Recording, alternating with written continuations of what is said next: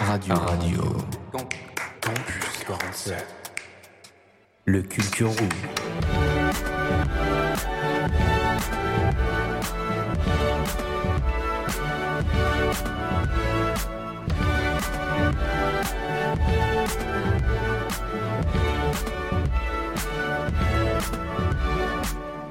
Bonjour, bonsoir à tous et bienvenue sur Radio Campus 47. Aujourd'hui, deuxième émission euh, du joli mois de l'Europe. On est axé sur la culture et quoi de mieux pour introduire à la culture que l'hymne de l'Europe? Waouh L'Ode à la joie de Beethoven. Quel plaisir d'entendre autant d'instruments jouer en harmonie en même temps. C'est un pur régal. Euh, Aujourd'hui, une émission très complète. On va avoir le droit des invités de haut rang. Euh, Jean-Claude Véniel, coprésident de la Maison de l'Europe, qui va intervenir du coup sur la culture européenne et le cinéma du, du 47. Euh, étant exploitant de cinéma, il va pouvoir un peu éclairer nos lanternes à ce sujet. Et il y aura aussi Pierre, des d'images. On va aller le voir, lui faire un petit coucou. Euh, il va nous parler du coup du cinéma européen. Est-ce qu'on a réellement une identité à défendre Euh, Est-ce que c'est pour ça qu'on galère un peu au Festival de Cannes? Je ne sais pas. Et du coup, on va attaquer tout de suite avec l'interview de Jean-Claude Véniel qui passe au micro de Radio Campus 47. RC47. Dans ce joli mois de l'Europe, on a reçu donc plein d'invités et là aujourd'hui on est avec Jean-Claude Véniel, coprésident de la Maison de l'Europe, président d'Écran 47. Comment allez-vous? Écoutez, très bien. Alors effectivement, hein, je suis coprésident depuis quelques mois. Alors je rajouterai, parce que c'est vrai que je suis président d'Écran 47, qui est les, les cinémas Arrêt du Lot-et-Garonne, ne font pas partie de cet assaut. C'est le CGR d'Agen et le Cyrano de Villeneuve-sur-Lot. Et ensuite, je m'occupe, parce que je suis le- l'exploitant du cinéma de Tonnes. Hier soir, par exemple, vous voyez, hier soir, on a fait au cinéma de Tonnes un concert, violon-piano, euh, sur euh, une balade en Europe. C'était pour euh, soutenir le peuple ukrainien. Mais nous avons fait ça au cinéma de Tonnes. Parce que je crois, très honnêtement et très sincèrement, on le voit parce que les cinémas ont beaucoup souffert de ces années de pandémie, mais c'est surtout cette dimension culturelle qui est en train de perdre un peu. Parce que ce qui nous unit, on le voit, c'est certainement pas la politique, qui est plutôt là pour diviser que pour... euh, Mais s'il y a quelque chose qui peut nous réunir, c'est certainement la culture. C'est un peu le, le fer de lance de notre association. Bon, On vous voilà. a fait venir d'ailleurs sur cette thématique. Nous du coup, on aimerait bien avoir votre avis sur qu'est-ce que c'est la culture européenne. Le- L'Europe s'est saisie de cette notion-là parce que, naturellement, l'Europe est un grand pays de culture. Alors là, je ne parle, je parle pas des 27 pays, je parle de l'Europe, Le l'entité, hein, qui est un grand pays de culture. Et il y a deux grands axes que la Commission et le Parlement européen se sont saisis. Depuis 1985, c'était grâce à Jack Lang d'ailleurs et à Mélina Mercouri. Je ne sais pas si ça vous dit quelque chose. Mélina Mercouri qui était, une actrice qui a été ministre euh, en Grèce et en 1985, ils ont décidé, avec Lang d'ailleurs, que tous les ans, comment dirais-je, ils allaient euh, au niveau de l'Europe nommer des capitales européennes pour, pour une année. Alors, ça a débuté en 85. Il y a eu en France quatre capitales qui ont été nommées. La première a été Paris en 1989. La deuxième, ça a été Avignon en l'an 2000. Lille en 2004 et Marseille en 2013. Et la France retrouvera son tour, si j'ose dire, en 2028. Agen n'a pas postulé, mais il y a quelques villes. hein, je, je pense, il y a Amiens, entre autres. Ça, ça va se décider. Normalement, ça se décide six ans, six ans avant. Euh, qu'est-ce que qu'est-ce que ça engage du Alors- d'être capitale européenne? ça engage que, dans un premier temps, euh, ça permet de- d'éclairer à un moment donné un pays, Oui. hein, avec sa, sa culture. Il y a pas mal d'argent au niveau de l'Europe qui est débloqué pour justement euh, faire des programmes culturels hein, sur ces pays-là. D'accord. Alors en général, en général, il y a au moins deux, deux pays hein, qui sont. Il y a deux capitales. Euh, bon, là, les premières années, ça a été la première, ça a été Athènes d'ailleurs, en 85, 86. Et ensuite, euh, c'est plutôt deux, deux villes qui ont été euh, dans deux États différents. Et culturellement parlant, ça engage des activités ça... Enfin, Ah, mais- débloquer des fonds, je me doute que ça doit engager des activités. Tout à fait. Ah oui, oui, oui. Et puis, et puis ça permet à certaines villes, le tourisme naturellement, parce que c'est une capitale européenne, euh, se développe. Et ce sont des villes qui souvent, alors je parle pas parce qu'il y a quasiment toutes les grandes capitales qui sont passées, qui sont passées, hein, Oslo, euh, Lisbonne, euh, Madrid, tout ça ont été déjà, puisqu'il y en a eu à peu près 50. Au jour d'aujourd'hui, il y a eu à peu près 50 capitales européennes. Et donc, ce qui est intéressant, c'est c'est toutes ces activités culturelles qui permettent euh, aux Européens de comprendre qu'ils font partie d'un même continent.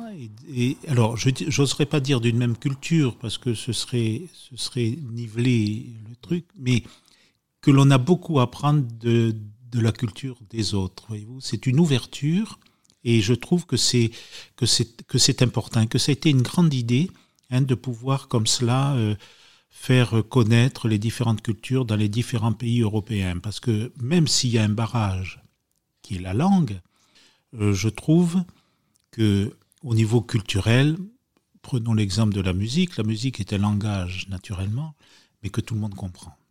Hein, et je pense que la culture, c'est de cet ordre-là. Et donc, et donc euh, cette- ce- cet axe qu'a pris le- la Commission et le Parlement européen hein, sur les capitales européennes a été une très très riche idée. Ça a mis la lumière sur euh, beaucoup d'activités du coup euh, en Europe. Vous êtes présidente d'écran 47 aussi. Oui. Du coup, vous vouliez nous parler tout à l'heure du prix luxe. Qu'est-ce que c'est? Alors ça, c'est un deuxième volet de la politique culturelle en Europe. Alors le prix Lux, c'est le prix qui est décerné par les parlementaires européens sur des films, naturellement européens. Alors vous, vous savez, ou, ou vous ne savez pas, en France quand même, on souffre, l'Europe même, d'un manque euh, de films. Je m'explique. En France, par exemple, il y a à peu près 45% de ce que l'on projette, ce sont des films américains. Il y a 35-38%, ce sont des films français. Donc après, vous voyez euh, le peu qui reste pour les films euh, européens et, et les exactement les films les films japonais qui sont des films remarquables, hein, euh, il faut le savoir, et des films aussi d'Amérique du Sud. Donc il y a ce- cette volonté au niveau européen de faire reconnaître des, des films euh, euh, qui, qui- qui ont été faits dans les autres pays européens. À Agen, d'ailleurs, les montreurs d'images ont le label Europa Cinéma. Ce sont les seuls, d'ailleurs, dans le département. Est-ce que c'est suivant le type de cinéma qu'il y a une programmation bien distincte? Parce que par exemple, c'est ça, c'est rare qu'au CGR on voit des films d'auteur ou. Je vais dire quelque chose, c'est entre nous. Mais entre, par exemple, vous voyez, entre le CGR et puis les, les cinémas type les montreurs et type le cinéma de Tonnes, Marmande, enfin tous les- ce qu'on appelle les cinémas de proximité, on fait pas le même métier, pas tout à fait le même métier. Alors oui, on oui, on projette des films, c'est évident, sauf que la diversité existe beaucoup plus dans les petites salles que dans les CGR ou dans les UGC ou dans les Mégarama, enfin dans les, gros- dans les grosses boîtes. Et la preuve en est, c'est que CGR est en vente. Ah ouais? Et oui, CGR est en vente. Ils ont à peu près 700 écrans en France. Et je crois, c'est, là c'est une, une analyse personnelle, mais enfin que je partage avec beaucoup d'autres. Premièrement, c'est assez cher. Le prix moyen dans les cinémas de proximité du Lot-et-Garonne, on doit être, je, je parle du prix moyen, on ne doit pas dépasser les 5,50 euros, hein, le prix moyen. Nous, par exemple, à Tonnes, le prix le plus cher, c'est 6,80 euros. Celui qui n'a pas de carte, qui n'a pas, qui, qui, qui est pas senior, qui est pas ceci, qui est pas cela, euh, il paye 6,80 euros. Plein tarif. Donc, vous voyez, euh, et vous allez à n'importe quel cinéma type euh, CGR, UGC et tout, on dépasse les 12 euros. On m'a dit hier ou avant-hier, euh, je sais plus quel cinéma dans le nord de la France c'était, il payait 14 euros. Donc, vous voyez, et pour l'anecdote, souvent quand les vacanciers viennent à, à Tonnes, ils sont deux, et bien ça fait euh, 13 euros, 13 euros 60. Ils disent, oui, non, mais on est deux. Oui, oui, non, mais pour les deux. Tu vois, c'est, mais c'est une volonté. Là, là, pour le coup, c'est une volonté politique. Mm. C'est-à-dire que nous sommes, et on se considère à écran 47 comme les cinémas que j'ai cités, les petits cinémas de proximité, on, on se considère comme service public. Vous pensez du coup que les cinémas type montreurs d'images sont plus là pour euh, l'éveil, la culture Oui. euh, Ben du oui, peuple que tout à fait. les CGR sont plus là peut-être Tout à fait. L'éducation à l'image ne se fait pas au CGR. L'éducation à l'image ave- avec l'école au cinéma, collège au cinéma, lycéen, apprenti au cinéma, se font dans les cinémas de proximité. Il y a une autre philosophie dans, dans les, ce qu'on appelle la grande exploitation. La grande exploitation, c'est c'est au- au-delà de 400 000 entrées par an. Ah ouais. hein. La moyenne, c'est de 80 à 400 000. Euh, et nous, parce qu'à Agen, les, les- les montreurs font à peu près 65 000 entrées. Euh, nous, à Tonnes, on fait 38 000. Bon, tu vois, on est tous dans, dans, dans ce truc-là. Donc, donc, on a automatiquement une autre, une autre vision, une autre dimension. On, on- on reçoit régulièrement des réalisateurs. On travaille pas mal sur le documentaire. Le documentaire, d'ailleurs, on l'appelle le cinéma du réel. C'est pas anodin. Hein. Donc, ça veut dire que tu vois, euh, donc on fait venir un réalisateur. Alors, quelquefois, nous ne sommes pas nombreux. Quelquefois, on est 15 dans la salle, tu vois. Bon, le gars, il vient malgré tout. Il s'adresse à 15 personnes. Ah, c'est 15 passionnés en général. D'une part, c'est vrai, bien sûr, d'une part, et puis d'autre part, c'est tellement intéressant d'avoir euh, des discussions pour, pour essayer de comprendre comment la personne a pu, a pu filmer, a pu penser, pourquoi tout d'un coup il s'est intéressé à tel problème. Hein, qu'est-ce qu'il fait et, ça amène des discussions. point de vue du réel. Quoi. Par exemple, il y, a- il y a eu un truc important là au moment de- des élections, j'espère que vous en avez entendu parler, c'est le jour de gloire. Alors le jour, oui, hein, tu fais signe que oui. Le jour de gloire, c'est un film qui a été tourné à La Roque-Timbaud, qui a été projeté dans toute la France. hein. Et, et alors c'est ce qu'on appelle du, du méta-cinéma. C'est-à-dire que il filme et c'est projeté immédiatement dans les salles. C'est-à-dire qu'il n'y a pas... de- Le montage se fait instantanément. C'était du direct, c'était. C'était du direct, et si bien que le résultat des élections, à 20h, on était devant l'écran, et à, la télé. d'une part, et d'autre part, ça faisait partie du scénar. Ah ouais. Tu vois, c'est ça, c'était c'était un moment, euh, ça a été un grand moment, et les gens, ils m'ont dit, au moins, c'est une élection dont on se souviendra. Hein, parce qu'on a passé- même la trace. hein. on oui, parce qu'on l'a passé au moins au, au cinéma, et puis voilà. Ben. Alors, je- j'en étais à écran 47, vous me disiez, au prix luxe. Le prix luxe. On y revient. La digression en pratique aussi, vous inquiétez pas. Oui, oui, oui. Alors, le prix luxe a été créé en 2007. hein. donc, je le répète, c'est les, c'est les députés européens qui choisissent. Alors, il y a un jury qui choisit 10 films, et ensuite, il y en a trois qui sont sélectionnés. Alors, je vais simplement citer, parce que je l'ai noté quelque part, des films français. Mais ça a été tout le temps des films remarquables, tout le temps. hein, mais euh, en 2009, donc vous voyez, 2007 création, 2009, il y a eu euh, le film avec Vincent Lindon, Welcome. Ensuite, il y a eu Les Neiges du Kilimanjaro en 2011. Alors en 2015, il y a eu un film qui était pas mal non plus, Mustang, mais la particularité, c'est qu'il était avec réalisateur français et un réalisateur turc. Si vous ne les avez pas vus, il faut les voir vraiment parce que ce sont des films remarquables. L'Id- Ida, Idea, qui a été donc, euh, c'est un film polonais, c'était un film noir et blanc de toute beauté. Alabama Monroe, qui était un film belge, ça, ça vous dit. Woman at War, hein, qui était un film islandais. Le silence de Lorna, qui était un film belge aussi, des frères euh, Dardenne. Donc tout ça, tout ça, tu vois, ça a été sélectionné par les députés européens. Ça entraîne que ça va être diffusé dans tous les pays européens. C'est-à-dire que ça va être traduit, donc c'est c'est l'Europe qui paye, ça va être traduit dans toutes les langues, hein, euh, sous-titré bien sûr. Moi je me rappelle hein, quand j'ai vu Ida, tu vois un film polonais, tu vois le, le Pologne, bon oui, bon d'accord, ils ont fait un film remarquable. Et toi quand tu regardes ça, ça te permet au travers de cette euh, lucarne ou de cette fenêtre qui est le cinéma, tu vois, d'appréhender Une belle lucarne quand même, le cinéma. oui, c'est assez grand, surtout quand il y a un écran de 15 mètres. Ouais. Mais euh, indépendamment de ça, ce que je veux dire, c'est que ça te permet, tu vois, de, de saisir, de comprendre peut-être euh, cette nation qu'est la, qu'est la Pologne. Parce que, bon, Ida, c'est une histoire de religieuses, enfin, qui, qui se font Ça fait violer, partie tout de cela. notre culture en tant qu'Européen, au final, d'aller vers les autres. Voilà. De savoir ce qui se fait aussi euh, autour de chez Oui, mais ça, c'est intéressant, là, ce que, ce que vous dites, les artistes, là. parce que euh, ça montre une ouverture d'esprit. C'est nous les artistes? Oui. Qui, ça montre une ouverture d'esprit en disant, eh bien oui, j'allais dire presque c'est notre devoir de comprendre euh, l'autre. Hein, et c'est pas facile. Hein. On le voit hein, avec ce repli, ce nationalisme, alors que... C'est la base fondamentale de l'être humain, je pense quand même. Exactement. C'est pour ça qu'on ne comprend pas le repli, cette exclusion. Euh. Mais enfin voilà. Je pense qu'on est vraiment pas mal. Voilà, en tout cas, je vous remercie. Merci à vous. Merci. Au revoir. Et vive l'Europe. Et vive l'Europe. RC47.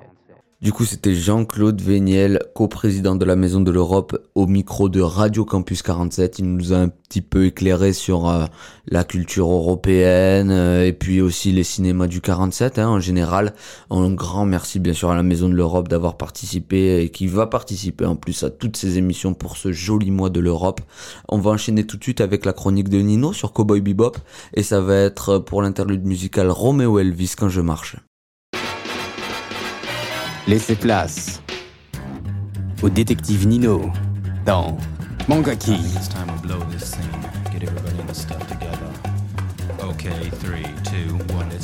Des analyses critiques de manga et animés. L'expert de la culture nippone.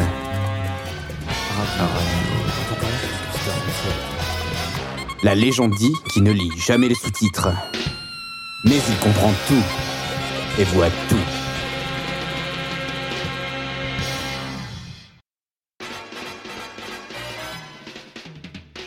Konnichiwa fan d'anime tout genre, ici Nino pour votre chronique nippone préférée, Mangaki. Et aujourd'hui je vais vous parler d'un animé sous-côté des années 90, Cowboy Bebop.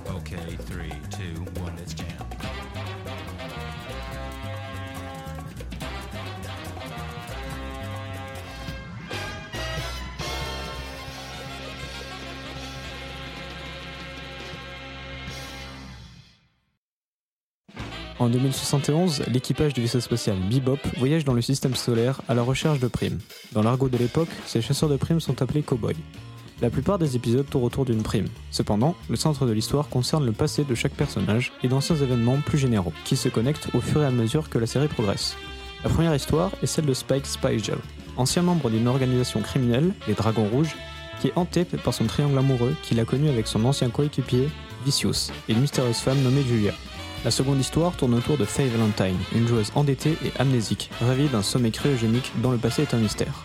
Les autres personnages ont aussi un passé à explorer. Jet Black, un ancien officier de l'agence de police interplanétaire, ISSP, et le propriétaire du vaisseau le Bebop. Edward, une jeune hackeuse surdouée et hyperactive, et Ayn, un chien data échappé d'un laboratoire possédant une intelligence supérieure mais se comportant la plupart du temps comme un chien normal.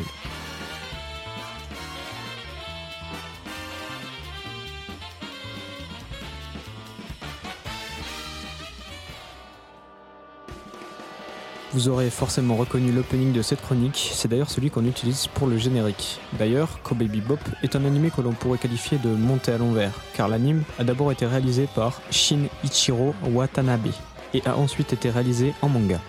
Cette manière de faire était plutôt commune dans les années 90, le but premier étant de vendre des produits dérivés, un peu comme avec Evangelion. Pour moi, c'est un très bon animé qui a bien vieilli, et vous commencez à me connaître, moi et mon goût pour l'animation japonaise des années 80. Et en parlant d'animation, les combats sont très bien animés. Et d'ailleurs, une des chorégraphies du combat du film sorti en 2001 a été reprise dans le combat de Naruto contre Neji. J'adore les musiques de l'animé, qui sont très jazzy comme vous pouvez l'entendre, et l'ambiance rétro-futuriste. Surtout qu'au début de l'animé, si on ne tient pas en compte des vaisseaux spatiaux, on a l'impression d'être à notre époque. Pour terminer, la fin risque de vous faire pleurer, même si l'animé est en soi drôle, comme par exemple quand Spike rencontre un vrai cowboy avec le cheval et le chapeau, tout ça. Mais je ne vous spoilerai pas, allez le voir vous-même. Sur ce, je vous dis à la prochaine pour une nouvelle chronique. Sayonara.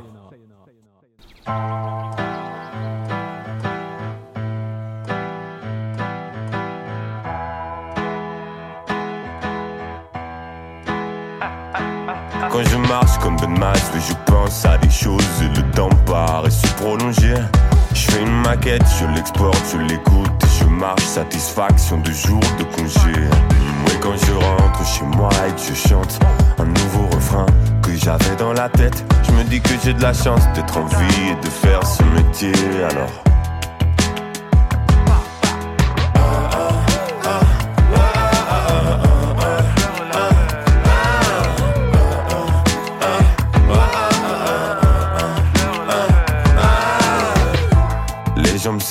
J'arrive pas à étudier le code. Je vais le perdre le jour où je l'aurai à cause d'un test de drogue. Toujours à la recherche des vieux morceaux de l'or du commun. Sur les plateformes évidemment. La balade m'amène au pied de la base de l'atomium. Et, ah, quand je marche comme Ben oui, je pense à des choses et le temps paraît se prolonger. Je fais une maquette, je l'exporte, je l'écoute et je marche, satisfaction de jour de congé. Et quand je rentre chez moi et que je chante un nouveau refrain que j'avais dans la tête, je me dis que j'ai de la chance d'être en vie et de faire ce métier. Alors, faisons la fête.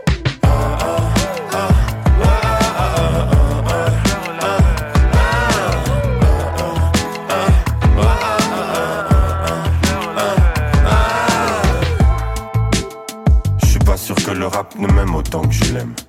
Et si je vais une fois par an à Los Angeles, c'est une question de législation. Puis en Belgique, y a pas de soleil.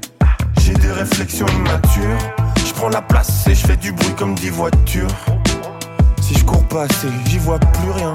Ça devient flou, comme en miniature. Quand je marche comme des masses, oui je pense à des choses et le temps paraît se prolonger. Je fais une maquette, je l'exporte, je l'écoute et je marche, satisfaction de jour de congé. Et quand je rentre chez moi et que je chante un nouveau refrain que j'avais dans la tête, je me dis que j'ai de la chance d'être en vie et de faire ce métier. Alors, faisons la fête.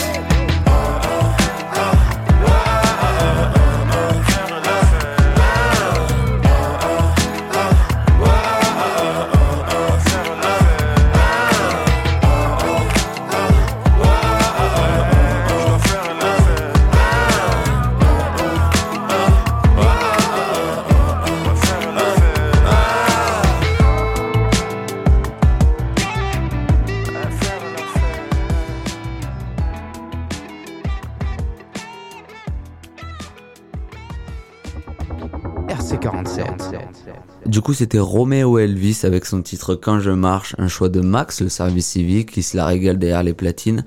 Euh, juste avant, c'était la chronique de Nino, euh, Cowboy Bebop, un animé. Un grand merci, bien sûr, à la Maison de l'Europe, hein, qui euh, nous alimente tout ce joli mois, qui nous renseigne, qui nous documente, qui nous éclaire. Un pur régal et un grand, grand merci. Euh, tout de suite, ça va être l'interview de Pierre, euh, des montreurs d'images, qui va revenir du coup sur le cinéma européen et nous initier peut-être un peu à l'activité des montreurs euh, sur Agen et le 47 un peu plus largement. On se laisse tout de suite avec ça. RC47. Bonjour, bienvenue sur Radio Campus 47. Alors aujourd'hui, nous avons le grand plaisir d'être invités au Montreur d'images à Agen, qui est un cinéma local d'art et d'essai qui est proche de son public. Et aujourd'hui, c'est Pierre Dupont, adjoint de direction, c'est bien ça, au Montreur d'images, qui a accepté de nous en parler. Comment vas-tu, Pierre? Très bien. Est-ce que tu peux nous parler un peu des montreurs et de ses fonctions, euh, de ses valeurs aussi peut-être? Oui, les montreurs d'images, c'est un cinéma qui existe depuis plus de 25 ans maintenant. Euh, c'est un cinéma art et essai, c'est-à-dire qu'on diffuse des films du monde entier, de tous les pays du monde, autant que possible. Et quand ils sont en langue étrangère, on les diffuse en version originale, sous-titrée en français. Ça, c'est deux marqueurs très forts du cinéma art et. Et c'est aussi un cinéma associatif, indépendant. On n'appartient pas à une grande chaîne. C'est un cinéma qui est géré par une association. Euh, qui fonctionne avec la loi 1901 euh, qu'on est beaucoup à connaître et à utiliser au quotidien. Donc il y a euh, des adhérents, une assemblée générale, un conseil d'administration et des bénévoles qui sont très présents au montreur d'images. C'est eux qui assurent la direction artistique, la programmation, le choix des films. C'est les bénévoles qui le font collectivement. Et ensuite, il y a évidemment des salariés, dont moi, euh, qui sont là pour faire tourner la machine. Alors, euh, comme vous le savez, à la radio, on célèbre le mois de l'Europe euh, puisqu'on est au mois de mai. Et cette semaine, dans l'émission de cette semaine, on parle de culture européenne. Alors vous, est-ce que vous pensez, euh, donc vous, votre équipe dans le cinéma, qu'il existe une culture européenne à l'écran? Notamment, est-ce que ça se voit au travers des films qu'il y a des cultures différentes? Ou est-ce qu'on peut voir qu'il y a vraiment une identité européenne au, travers des films? Je pense qu'il y a une, une tradition de respect des auteurs en Europe qui vaut pour le cinéma, mais qui vaut aussi pour les autres arts, tels qu'on ne voit pas euh, aux États-Unis, qui est évidemment l'autre grand pays du cinéma.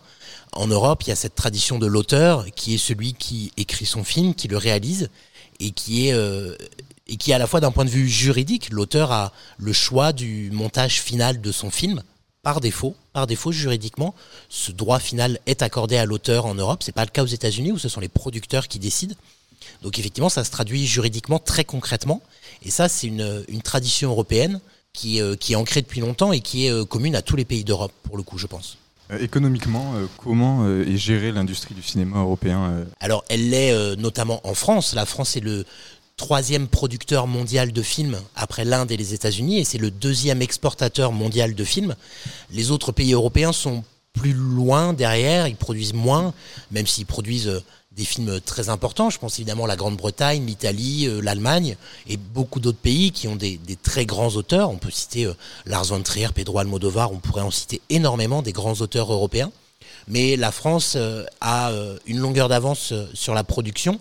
Et ça, c'est le, fruit de choix politiques qui ont été faits depuis l'après-guerre, où notamment la Grande-Bretagne, l'Italie étaient très prolifiques également, et puis différents choix politiques ont fait que la production s'est effondrée de manière assez nette, alors qu'en France, elle se maintient par le choix de, de soutien aux auteurs, de soutien au cinéma, de protection aussi de la diversité culturelle, là où les autres pays européens y ont pour la plupart renoncé ces dernières années. Alors euh, dernièrement, nous avions eu l'occasion de discuter avec Jean-Claude Véniel, qui est le président de l'association Écran 47, et euh, on, a discuté avec lui dans le cadre de notre émission, et il nous a parlé du fait que euh, le cinéma européen, et notamment français, était beaucoup moins productif que le cinéma américain, par exemple.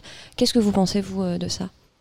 Alors effectivement, le, volume de films américains est, est bien plus important. C'est de l'ordre de 600, quand en France c'est 350 par an. Le premier producteur mondial, c'est l'Inde, qui en fait plus de 800, mais ce sont des films qui s'exportent peu. Euh, alors même si effectivement la France euh, en produit moins, et l'Europe aussi, puisque la France est de loin le premier producteur européen, c'est des films qui voyagent énormément euh, par le soutien des différents festivals dans le monde. Et ce sont des films qui, bien sûr, en termes d'entrée, sont euh, bien en deçà du cinéma américain, mais je crois que c'est tout simplement un modèle différent, un modèle économique différent. C'est des films qui ont moins besoin de faire des entrées, puisque c'est des films qui coûtent moins cher, mais c'est aussi des films qui sont soutenus, et y compris euh, en Europe elle-même, il y a beaucoup de dispositifs qui sont mis en place pour que les cinémas européens passent des films européens. C'est le cas des montreurs d'images.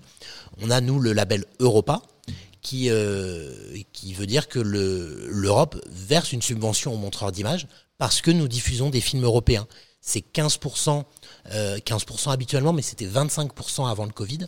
25% de séances avec des films européens, hors cinéma français évidemment pour, pour ce qui concerne les salles françaises, en échange d'une subvention. Et ça, c'est évidemment euh, un, un curseur important pour nous. Ce label Europa, on y tient, il est pour nous gage de qualité. Et on fait attention à, à bien diffuser euh, 25% de séances européennes et surtout avec beaucoup de diversité. C'est-à-dire pas uniquement des films belges ou italiens, ce qui serait le plus facile, mais aussi des films euh, macédoniens, des films croates, des films lettons. Et ça, on, on y fait attention tout au long de l'année. Alors au monteur d'images, comme euh, vous l'avez dit tout à l'heure, on a la possibilité de voir des films en version originale euh, sous-titrée. Mais fondamentalement, est-ce que vous avez l'opportunité de diffuser des films de toute origine ou est-ce que malheureusement c'est souvent les mêmes pays qui sont euh, représentés? Il y a des pays qui produisent plus de films que d'autres, mais nous, au montreur d'images, comme je vous le disais, on fait attention de présenter tous les cinémas du monde, euh, même si c'est évidemment pas euh, le seul critère. Il faut aussi, bien sûr, des critères euh, de qualité cinématographique, mais on fait attention, à ça. Quand on voit passer un film sri-lankais, un film costaricain, pour ne citer que ces deux exemples, tout de suite, ça attire notre regard et notre curiosité. Le cinéma, c'est une fenêtre ouverte sur le monde. Au-delà des qualités cinématographiques, on va voyager, on va découvrir une culture. Comme avec un film historique, on va découvrir une époque.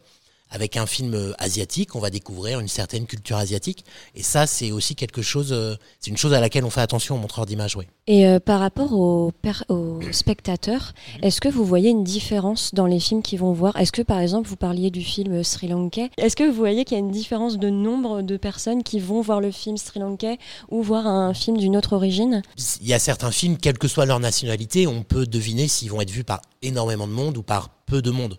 Mais comme nous, on est un cinéma associatif, un cinéma art et essai, notre programmation n'est pas faite en fonction d'une fréquentation potentielle. On programme pas les films en fonction du nombre d'entrées qu'ils vont faire. Au contraire, enfin au contraire, nous le, le but des montreurs d'images, c'est de diffuser tous les films et d'assurer l'égalité d'accès à la culture.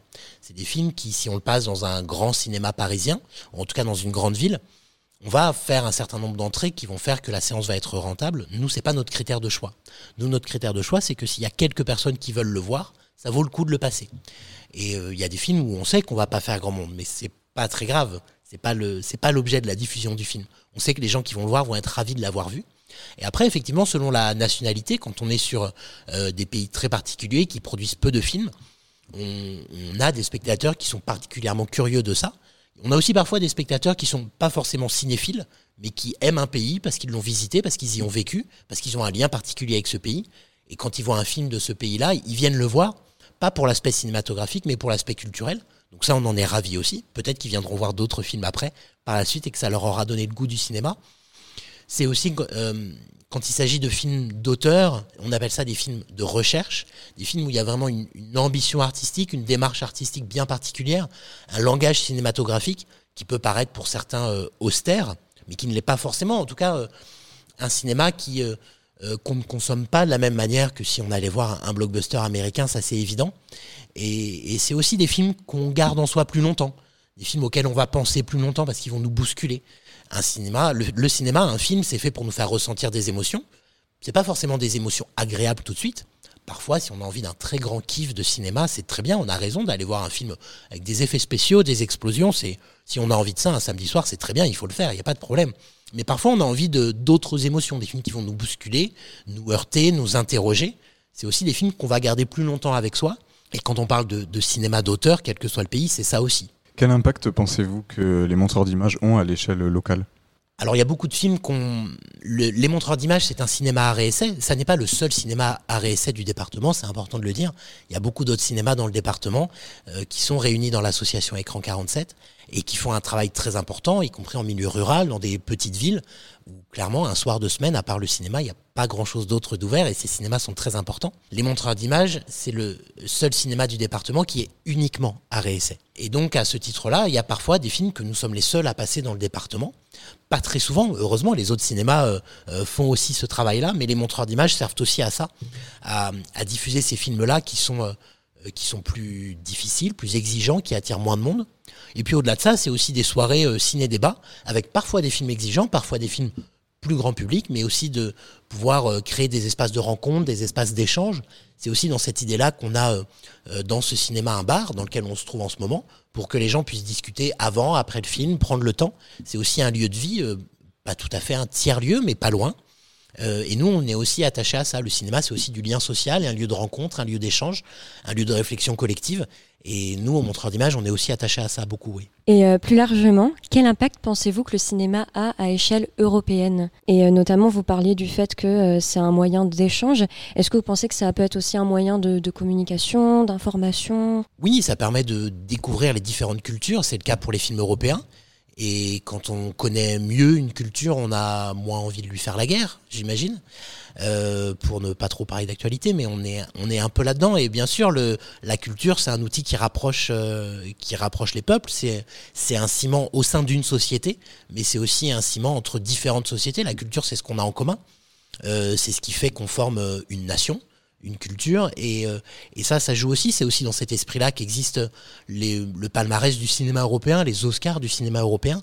Alors ça peut paraître assez lointain pour beaucoup de publics mais c'est aussi un lieu important et c'est aussi un endroit où les où les artistes peuvent se peuvent se rencontrer. Les artistes mais aussi euh, les financeurs les producteurs d'une manière très pragmatique. Pour faire un film il faut aussi de l'argent et les coproductions européennes est un système qui fonctionne très bien depuis longtemps sans que les cinémas y perdent leur identité propre mais il y a aussi beaucoup de films qui sont coproduits entre différents pays européens. Et ça, c'est quelque chose qui fonctionne très bien aussi, oui. Pour finir, euh, y a-t-il des films qui passent en ce moment en montreur d'images dont vous aimeriez parler? Alors, pour rester sur le cinéma européen, oui, en ce moment, on a euh, un film Apples, qui est un film grec de Christos Nikou. euh, qui est un film très fort, un vrai film recherche, un film assez exigeant comme on l'a dit. Également un film croate qui s'appelle Mourina, l'histoire d'une jeune femme qui vit sur une île qui est euh, oppressée par le patriarcat et qui souhaite pouvoir s'en émanciper. C'est un film qui a reçu la Caméra d'Or au Festival de Cannes l'année dernière. On parlait du rôle des festivals. Là aussi, un petit film comme celui-là, un film croate sans acteur connu. Euh, la Caméra d'Or du Festival de Cannes, c'est évidemment un, coup de projecteur très fort sur ce film. Euh, prochainement, dans, quelques jours, on passera un film polonais, Varsovie 83, une affaire d'État. Un film qui permet de découvrir l'histoire du syndicat Solidarnosc dans le cadre de la guerre froide. Donc là aussi, le, cinéma nous permet de découvrir l'histoire euh, d'un- pays européen, en l'occurrence la Pologne. Et ça, c'est euh, des films très forts, des films assez exigeants, mais des films qui là aussi nous permettent de découvrir la culture des autres pays européens. RC47. Du coup, c'était Pierre, des montreurs d'images, qui nous en a dit un petit peu plus sur son activité, qui nous a ouvert les portes déjà de ce lieu saint. Un grand merci à Pierre et aux montreurs. Un grand merci aussi à la Maison de l'Europe hein, de nous avoir éclairé aussi avec Jean-Claude Véniel et euh, Estelle euh, l'émission précédente. On va encore avoir besoin de vous pour les deux prochaines durant ce joli mois de l'Europe. Euh, un grand merci à toute l'équipe, à Mouvement Jeunesse Monte le Son, de nous permettre de faire cette activité, euh, ma foi, plutôt divertissante. Pour la suite de la programmation, on va écouter une petite chronique de Lucie sur Ted Bundy, un homme sain d'esprit qui arrive à témoigner son amour avec ses points. Et pour la musique, ce sera Buddy Trouble on Central. Bonne journée à tous et à la prochaine. RC47. Le coup le plus rusé que le diable ait jamais réussi. Ça a été de faire croire à tout le monde qu'il n'existait pas. Radio. Radio. Campus 47. Ciné News.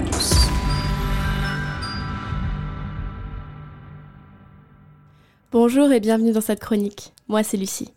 Et aujourd'hui, j'avais envie de vous parler d'un de mes films préférés, sorti en 2019 et réalisé par Joe Berlinger. Extremely Wicked, Shockingly Vile and Evil. C'est un film assez particulier car il s'agit d'un drame biographique. Il retrace l'histoire vraie de Ted Bundy, un tueur en série américain du XXe siècle. Parlons d'abord du scénario du film. L'histoire débute à Seattle, en 1969. Liz Klopfer, secrétaire de profession et mère célibataire, rencontre un homme dans un bar, Theodore Bundy. Entre les deux inconnus, le feeling est immédiat, mais à l'époque, bien qu'elle aimerait trouver un père pour sa fille, Liz n'espère pas le prince charmant, sachant pertinemment que son statut est très mal vu par la société. Cependant, Ted lui prouve que ce n'est pas un obstacle pour lui. Alors ils tombent amoureux et les années passent. Ils emménagent ensemble rapidement et le rêve de Liz se réalise. Ils s'entendent à merveille, comme une vraie petite famille. Seulement, dans les médias, des informations glaçantes viennent perturber leur joli quotidien. Plusieurs jeunes femmes disparaissent et sont retrouvées mortes, assassinées par un mystérieux psychopathe. C'est le début de l'enfer pour Liz.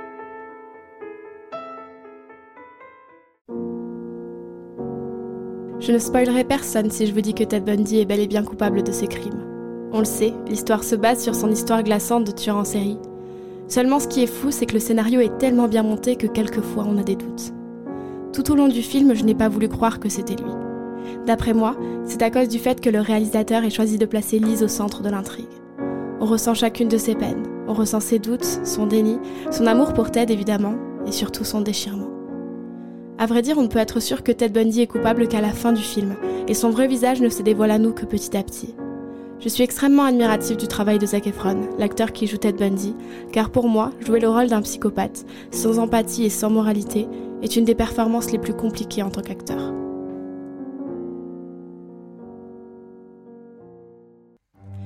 Cette œuvre est disponible sur Netflix, et si l'histoire de Ted Bundy vous intéresse, il existe également un documentaire qui s'appelle Autoportrait d'un tueur et qui n'utilise que des images d'archives. Pour ma part, je n'ai vraiment pas réussi à le regarder en entier, mais il y a quelque chose d'intéressant à savoir concernant le cas de Ted Bundy. Son procès a été filmé et surmédiatisé. À vrai dire, de nombreuses scènes du film sont des copies conformes d'images conservées du procès de Ted Bundy. On voit Zac Efron reproduire les mimiques de Ted Bundy, reprendre ses mots, ses rires, le pire est très probablement les réactions du public face à la retranscription des accusations portées envers Ted. Dans le film comme dans l'histoire, on peut voir de nombreuses femmes défendre le criminel, refusant de se résoudre à croire que cet homme charismatique et intelligent est en fait un sombre psychopathe, coupable de crimes atroces et même de nécrophilie. Une image d'archive particulièrement importante est d'ailleurs reprise à la fin du film. On y voit le juge se montrer désolé du cas de Ted Bundy, étant à l'époque un étudiant en droit très prometteur, avec le potentiel d'un avocat, et affirmer qu'il est quelqu'un d'extrêmement méchant, d'affreusement diabolique et vil. C'est d'ailleurs le titre du film, Extremely Wicked, Shockingly Vile and Evil. C'est une séquence très émouvante, parmi tant d'autres, qui démontre à quel point les faits sont difficiles pour tout le monde. Bref, je pourrais parler des heures et des heures de ce film. Il est une des raisons pour lesquelles je trouve la criminologie intéressante. D'ailleurs, il n'y a pas longtemps, j'ai regardé une vidéo de Fabien Olicard, où il prend le temps de parler de ce qu'est la psychopathie en soi, tout en s'appuyant sur l'exemple de Ted Bundy. Je vous invite à aller voir cette vidéo. Je pense que même sans s'intéresser directement à l'histoire de Ted Bundy, on peut regarder ce film et l'apprécier pleinement. Sur ce, je vous souhaite une bonne journée ou bien soirée. Tout dépend l'heure à laquelle vous avez écouté cette chronique. Et je vous dis à la prochaine pour de nouvelles analyses.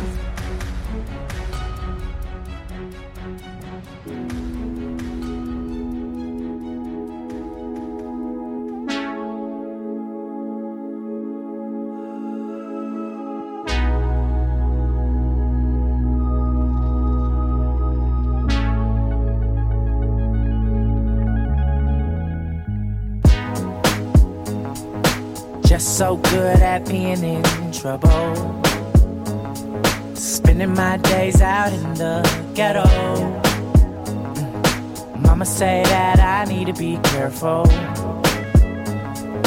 Going downtown on the blue line metro. Car overheated and I can't afford a rental. Shit. Broke down Chevrolet sitting on Central.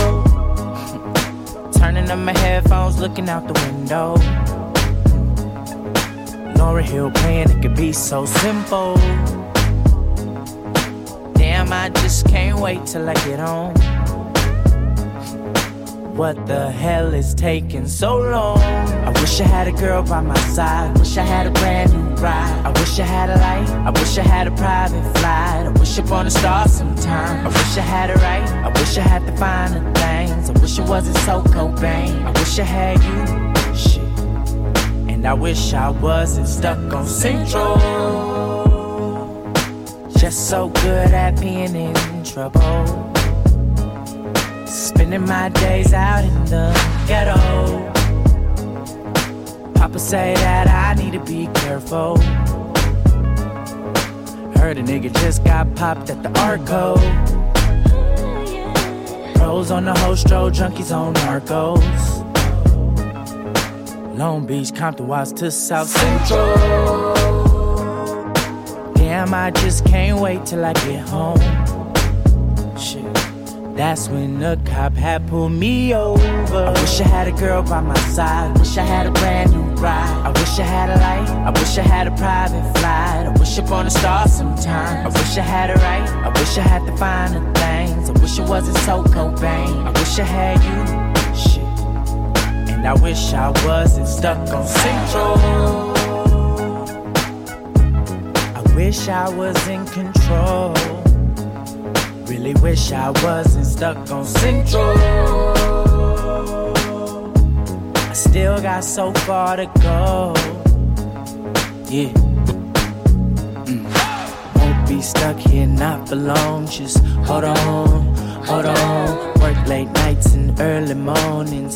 I'm on it, I'm on it. Trouble on Central with the homies. Oh no, oh no. Pretty soon we gon' take control. Just wait on it, wait on it.